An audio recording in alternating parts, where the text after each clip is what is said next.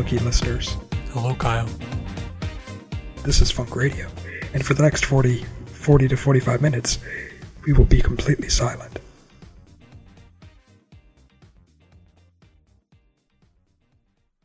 Not really. Um, I was wondering how long we were going to just leave it like that.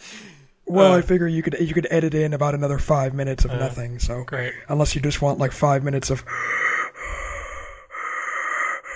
you know, Ironically, the episode five where we hours of don't heavy breathing. the episode where we don't talk would probably be the the highest listened one. to episode. Yeah. Exactly. It's just it's like when you go on YouTube and you have those uh those videos where it's like ten hours of the Macarena or whatever. Mm-hmm. It's it's just five hours of heavy breathing. that sounds terrible. Well, you just call it um, ASMR and uh, you'll Oh, there you'll you be, go. you'll be good. This Uh. is Funk Radio. Am I making you tingly? I'm probably gonna go to jail for this. oh God. Hello and welcome to Funk Radio, I just learned about. Yeah, hi. By the way, my name's Kyle. and I'm Peter. What did you just learn? Um, I just learned about ASMR like a couple of weeks ago. Uh, I've heard the acronym before, but I never really knew what the hell it was. And then I found out it's just people whispering into microphones and crunkling, crink, crinkling things, and somehow that makes people horny. Hmm. Is, that, is that what it is? I, something like so. I it's very similar for me. Like I've heard it before. I only vaguely know what it is. I tried to figure out more recently what it actually means, and what you said is basically true. I don't know whether making people horny is the only Is the ultimate result goal. of that, but um, anyway, we are not ASMR. Um, No. we're we're I just wish- terrible and loud. I was gonna say I wish my voice could make people tingly. It probably just makes them run and scream. I think just funk radio in general does that. Touche. Well, we've been spending about two minutes berating ourselves without actually talking about anything. Um, That's hello. all of our openers. uh, hello. Yeah, I hinted at it a little bit at the beginning. That's true. You you did say something relevant. Um, So, what are we not talking about today, Peter? so there's this phenomenon that I I've not really personally come across in my own listening experiences. And honest to God, I'm trying to remember how this topic came to mind. But basically, there's a phenomenon of musical artists or composers, whoever, this has gone on for a long time, um, where they have a song, quote unquote, but it's literally just silence. You know, that that's great and all if it's an obscure thing, but it's actually really common, at least as far as like the list of songs that do this. So that kind of blew my mind, and I wanted to talk about a little bit of the history of it, but um, maybe also like reasons why different artists have decided to include blank tracks, basically, um, in their albums, and then a few interesting uh, times in the recent years that this has kind of hit the news in various ways. Um, before we begin, uh, is this something that you've ever encountered before, Kyle? Um, not to my knowledge. I mean, it's kind of one of those things where, like, if I did, I probably didn't notice it because I haven't bought an actual CD in a long time. I don't think any of the records that I've listened to have this, but who knows? Um, since most of the stuff I listen to now through streaming is like kind of piecemeal, I wouldn't imagine I would just be stumbling across a silent song in my in my shuffle play. That's a good Um, point, actually. The way the way that we listen to music today, I guess, actually can contribute to maybe not coming across that in Yeah, a way that you normally would with older ways. I I was gonna say I feel like this kind of thing would probably be more prevalent back in the heyday of like records and stuff because often, at least that I have known, uh, when a record gets towards the end of say like one side, you know, you have to flip it over or whatever. Sometimes there's like a little bit of space of like no sound, until until it gets to the middle part where it starts thumping and you have to turn it over. Um, so maybe artists just put in gaps of silence in there and then they call them a song. I don't know. Maybe as a joke. Yeah, you know, actually, with you saying that, uh, let me go to getyourfunk.com because I, for real, I need to look up. Um, what was that episode we did on? What was it? Hidden Tracks, I think. I th- oh yeah, which is similar to what you were just describing, where like Yeah. the record would end and it would be silent, and then there actually would be something there that isn't listed on. yeah, yeah, yeah, yeah. So uh, that was episode 158, listeners, um, and that was probably one of my favorite ones that we've ever done. Actually, Wow, that was that long ago. Holy crap! yeah, June of 2016, so almost three years ago. Anyway, yeah, that's that's a completely different topic, and we're not going to get into that. Um, but um, you what you just mentioned, you know, is is a possible um, treatment of how a band might say, "Well, you know, we ended up with two minutes of blank at the end of this disc. Let's just call it a song and have it be a joke." Um, From what I can tell, sometimes it's used as a joke. Other times it's for more symbolic reasons or reasons that are more open to interpretation. Um, but we'll, we'll get into that um, in a little bit. So, not to use Wikipedia as our only source, which I didn't, but if you go to Wikipedia and you l- look at the article for list of silent musical compositions, they have this huge list of songs from people of all genres across you know several several decades the it says that list is not comprehensive and that list has 75 songs on it i never would have guessed there were nearly that many silent songs in existence which is kind of why i wanted to talk about this is because like why is it so common so from what i can tell the first known appearance of a silent song was by French composer Alphonse Allais, uh, or however you would say it, uh, in 1884. Um, the translation, there's a couple different English translations, but we'll call it Funeral March Composed for the Funeral of a Great Deaf Man. Um, quite a lengthy title. Um, Yes. So it was, uh, he composed it in 1884, a long ass time ago. It's finally published a few years later in 1897. Um, in his own words, he said, This funeral march was inspired by the principle accepted by everyone that great pain is silent. The performers must concern themselves solely with counting the measures instead of indulging in that unseemly din which robs the best funerals of their noble character. Um, in Okay. late. Go ahead. Really, really quick interjection. Uh, the part where it says it was published.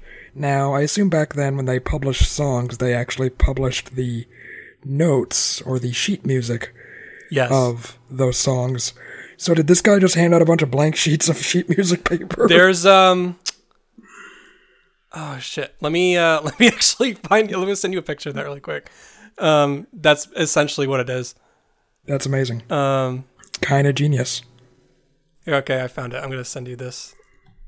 Um so this was published in 1897 and yeah, it's just a sheet music with blank with no notes on it. That's amazing. Yeah. So that was a thing, and that was, you know, well over 100 years ago that the first uh, occurrence of this happened. Um, I, I read that quote by him, which is a lot of fancy words, uh, basically saying that, you know, uh, in a funeral setting, you know, there's often talking, there's often music and stuff, but that kind of distracts from the pain that people feel at a funeral. Whereas if you were to really feel like the visceral reality of that situation, silence would be the most unobtrusive way to experience It's that. almost it's almost like a musical moment of silence, like they do for certain people.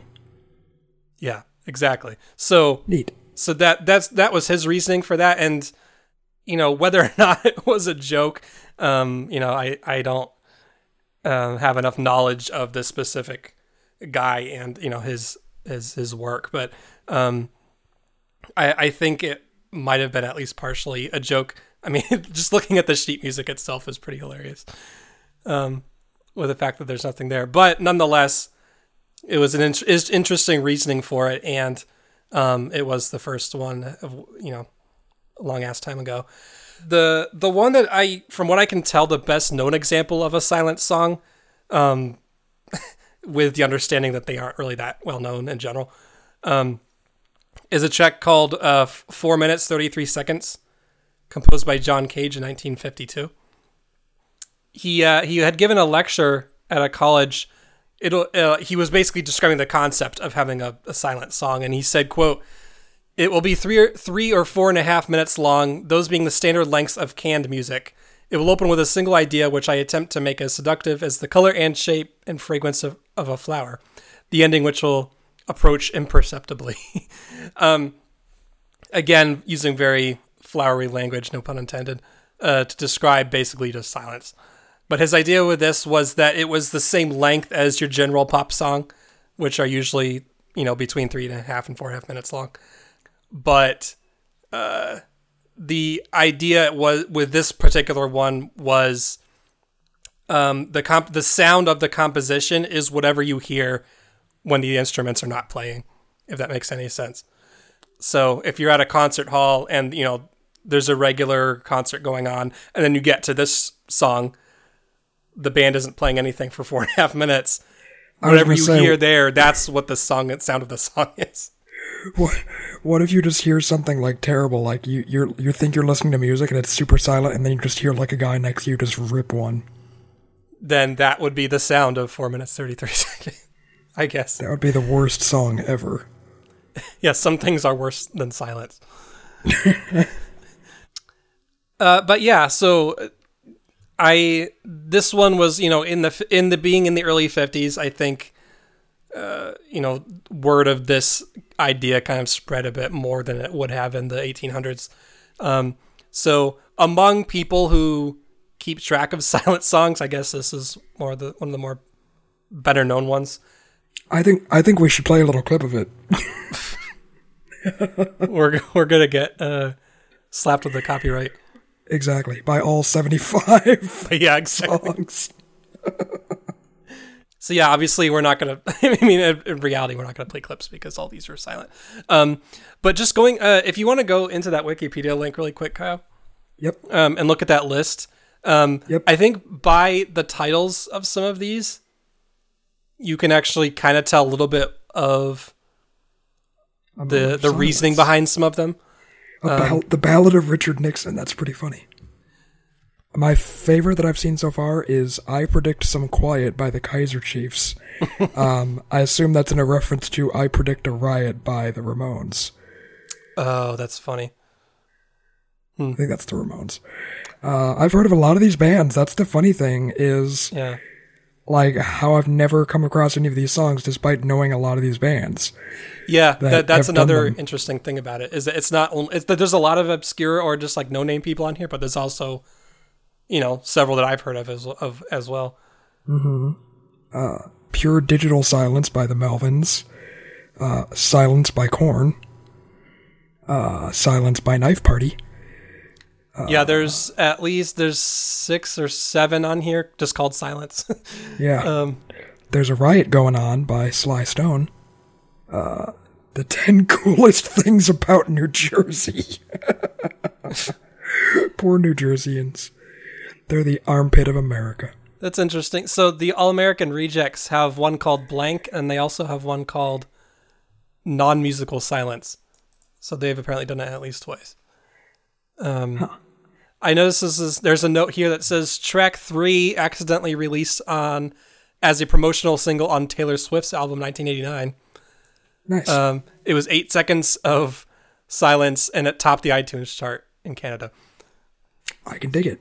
So I wonder if, and this is just me hypothesizing, I wonder if a lot of the reason that some of these bands do these silent songs is because uh, often when they're uh, contracted to make a record by the record label, uh, sometimes those record labels will have like, okay, you know, you need to make uh, an album with ten tracks, or you need to make an album that's at least forty minutes long, or whatever. Mm-hmm. Sometimes they'll put these kind of constraints on them. And I wonder if they just do this kind of shit to get around those. It's like, oh, you wanted 10 songs? Well, we only came up with nine. Here's a song about silence. That's solely something I can imagine like a punk band doing with some uh, you know, trying to stick it to the man, being like, "Okay, fuck you. Here's a Right? ten minute blanks track." Basically. Yeah, exactly. Yeah, so there's definitely no shortage of examples of these of varying lengths. Obviously, um, there's even examples where entire albums um, are used. This uh, there's one called "Listen Slash Closely" by Miniature Tokyo, which features two silent tracks totaling over 45 minutes. I would Um, love I would love a vinyl that's just silent, that just has no grooves in it. So it's just That would actually be that would actually be kind of fun. That's funny. Um, I guess the there's Brett Black in 2010 released an album called Silent Tracks of various useful lengths, uh, which was the first. Was eight tracks of silence, first completely silent album to be commercially available through iTunes. So that's fun. Um, another kind of That is amusing, amusing one, a whole blank album called "The Wit and Wisdom of Ronald Reagan." Um, A lot of these seem political. yeah. Um, there's also one called Sleepify by uh, Vulfpeck, but we're going to talk about that uh, shortly. Haven't Um, we talked about them before? Why does that sound familiar? I don't know if we have. I swear we've talked about them before. Uh, I'll get back to you on that. I think we have. Let me go to the site. So, you know, a- as we've seen, there there are a number of different reasons that people could use it. Something that was probably the most interesting to me in this whole research was finding a couple of headlines from recent years that uh, brings this phenomenon to the public attention, but for specific reasons that are fairly interesting. So, a couple years ago in 2017, Engadget reported that um, a silent 10 minute track uh, was gaining popularity on the iTunes charts. I didn't know that was a thing, but it is. Basically, with this particular song, um, people basically figured out this is a good way to get around the iPhone's uh, default behavior. And I don't have an iPhone, so I didn't know this was a thing. But I guess when you plug in an iPhone to a car stereo, iTunes, at least at the time, I don't know if it still does this, iTunes was known for starting by playing the very first song alphabetically. Um, and then from there, you know, you could choose to shuffle or queue up songs in any order you want. But it's always going to start by playing that first alphabetically alphabetical song. Um, and so people figured out that there was a blank song um, called A A A A A Very Good Song, which would basically put it at the very top alphabetically.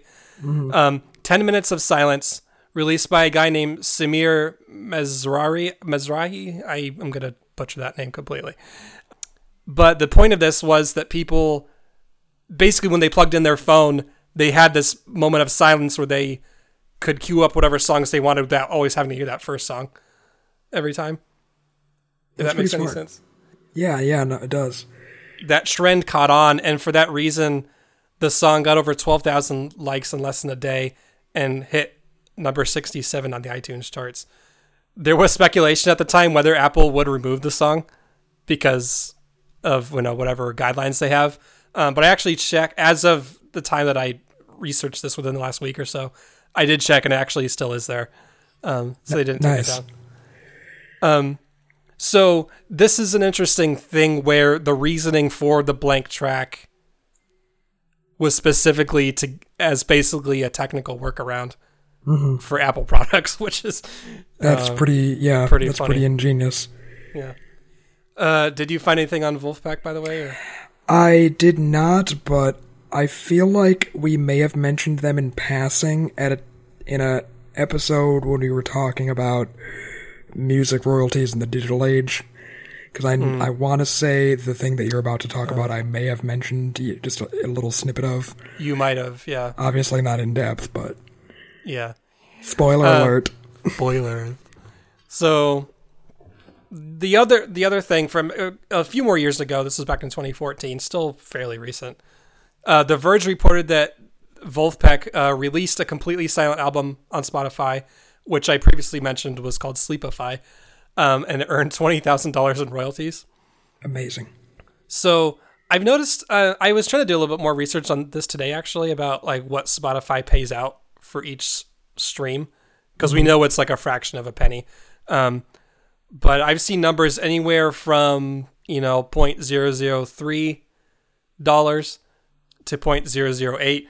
this article claimed that Spotify pays out $0.007. Uh, what fraction of is that 70% of a penny? Yes. I guess it is. Yeah. So basically a really tiny ass amount, especially if you don't get millions of streams. You know, you're basically not going to make any money from Spotify, and we've talked about that at length before. Um, but Vulfpeck basically said, "Okay, we're gonna we're gonna exploit this." So they decided they're going to fund their 2014 tour by doing this. So in March of that year, they released this blank album called Sleepify, which had 10 30 second tracks of silence. And they asked their fans, "Hey, stream this album on loop at night while you sleep." Which you know, since it's silent, it doesn't affect anyone's ability to sleep. Um, basically, this ended up earning twenty thousand dollars in royalties uh, because of the number of times it played. Spotify actually asked them to remove the album, um, saying that it violated their terms of content, and I believe it's not there anymore. I think I checked. Oh, A few months after that, in August, um, they announced that they were going to have an admission-free Sleepify tour in the U.S. And as promised, the profits they earned from that stunt um, were used for the tour, which they didn't charge any, you know, for any tickets. And the areas that they performed at were mapped around areas that streamed the album the most, which I found kind of cool. that is a kind of interesting because they're basically getting data back from uh, Spotify to kind of show where their fans are. Yeah, exactly. That's really interesting. So that's pretty cool. That they all, all for one they didn't charge, but also they did it more so toward people who actually did it a lot. So that, that's a pretty cool idea. I really hope they sold blank CD albums at the concert. Um, honestly, they probably did. I actually don't know. So that's a that's a really interesting. I, I guess is in a way again this is a, a basically a workaround and a a loophole, if you will, in the music streaming system. Which you know, unless you're like on the top, you're not going to make any money from it. But they, they basically they said, well, we're going to find a way. Um, So that's the reason that that entire blank album exists. Interestingly, about a year after all of this happened, um, the band founder Jack Stratton wrote an article where he analyzed Spotify's royalty structure and basically proposed a more equitable model. I spent like more time than I'm willing to admit, basically trying to figure out like an easy way to explain the difference between the two, um, because they are different. But I don't have like an. It's hard to do like a apples to apples comparison. Um, but basically, in in the real life Spotify model model of royalties, they calculate a 70-30 split of revenue with seventy percent going to the artists, um, based on the total number of streams across the platform. So basically, they said, okay, this year we got you know 30 million streams. Um, we made you know 80 million dollars. Oh, it looks like Bruno Mars was 20% of our streams, so he gets 20% of the profits. And no name band, you know, at a fraction of a percent of the Yeah, streams, so they get the yeah. equal amount. So in that way, it's you know, it it, it makes sense that Yeah. the people who are played more get more of the profits. Obviously, like that should happen. Um, but basically, what he proposed was instead of the 30 the 70 30 split consolidating everybody's money and everybody's streams it's calculated per paid subscription what that what those people listen to and this is the part where I was trying to like come up with an easy way to explain it but basically Spotify I think we've actually talked about this so Spotify loses like hundreds of millions of dollars a year yeah. because you know so many people use it for free. Um, But if you're talking about revenue, really that's only coming from the people who have paid subscriptions. So if you only look at those people proportionally for each, like if you looked at um, at me for example, if I was paying for Spotify, if you know hundred percent of my listening was Vulfpeck, then they would get all all money that I had paid to Spotify. That all goes to them. If if half of what I listened to is Vulfpeck, then they would get half of what I spent. Um, so basically, this is not based on total streams across the board. This is really based on uh, proportional listening from people who are paying for the service. Um, and he his article that he wrote goes into like the actual math and figures out. Um, let me actually look at it really quick. Basically, in the example that he gave, he got paid. Uh, that basically that point zero zero seven number. But if it was calculated this other way that I just described, it would be two cents per person, which is like I don't know, what is that, five times um, what it was. So in it's a little bit more complicated to describe, you know, like how it works, but I think it's also basically compensating artists much more proportionally for how much they're listened to. Um, and it's, it's kind of interesting. Um, and I don't know if that entirely made sense, but Yeah, Yeah, and it is it is more equitable for the artists because then, you know, they're getting direct monetary support sort of from their fans. right. And someone like me who doesn't use Spotify as much, but I do have a paid subscription, you know, if I listen to one song in a month because I had a busy month, that person gets 10 bucks exactly. Yeah, that's that's exactly right. or 7 bucks or however they decide to split it. Even though that one stream out of the entire total of Spotify is, you know, nothing. Yeah. Um, and in the current model, they would get basically paid nothing for that stream. But in this other model, yes, it would get paid that. So yeah, I mean that that's kind of a whole like tangent topic, I guess. But um, really, it, it stemmed from them creating this blank album. So it's pretty cool in its own right for that reason. So those are the ones that I kind of researched in depth. There may be other examples where a blank song or a blank album made headlines for one reason or another. But uh, yeah, it's uh, I don't know how much much else we can say about it. Um, about this whole idea of the silent songs, or whether you could really call them a song or a composition at all. yeah, that's a that's a whole philo- philosophical topic for another day. Well, that that's for uh, part two of this, which is forty-five minutes of silence. is is quiet a song? If if a funk radio song is uh, not listened to by anybody, does it make a sound? Or if a funk radio episode isn't, yeah, You, know know, it's meant. funny you say that. I think wow, that's that's bringing back a memory. I don't know if it's still on there, but like years ago, on our Facebook page, I made like a page banner that said something like, "If no one listens to our shit, does it matter?" Or basically, it was something very similar to that. It was basically me being mad that nobody listens, and and I don't know if it's still on there anymore, but um, it should be. That's amazing. So yeah, no. Um, we hope you enjoyed the samples of the silent songs we played today. We played one second of each, all seventy-five songs, interspersed throughout our um, episode in the areas between us talking. they were actually playing in the background during this whole episode. Yes, it was. It's our it's our background music. Exactly, perfect. So yeah, if you enjoy the sound of silence, um, you can not listen to us at our Facebook page at facebook.com slash getyourfunk. Uh, if you enjoy more silence, you can not listen to all of our episodes at our website, getyourfunk.com. Um, we also have a tip jar where you can silently not give us money. as you've already been doing. as you've been doing for the last five years. Oh god. we are terrible at business. Yes. Uh, we're also terrible at ending an episode, listeners. Uh, we're gonna let you go, but we hope you learned something. And if you didn't, then well, maybe you'll learn something next time on Funk Radio. Bye. We love you.